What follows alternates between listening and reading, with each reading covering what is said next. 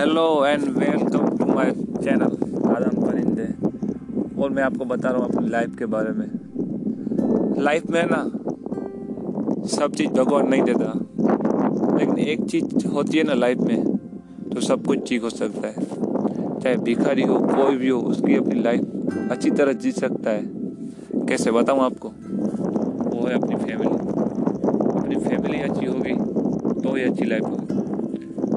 हमने जिधर भी हमने अपना जन्म लिया है, उधर हमें अच्छी फैमिली, अच्छा नेचर और अच्छी सब फैसिलिटी सब मिल सकता है, तो अपनी लाइफ अच्छी हो सकती है।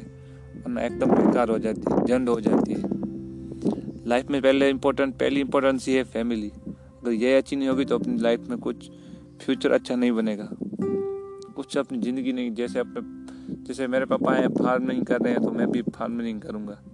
कोई चांस ही नहीं है मेरे पास कि मैं डॉक्टर बनूँ, इंजीनियर बनूँ, या कोई अच्छी जॉब हो जिससे फ्यूचर अच्छा हो। मेरी जो आने वाली पीढ़ी है उसके फ्यूचर अच्छा हो।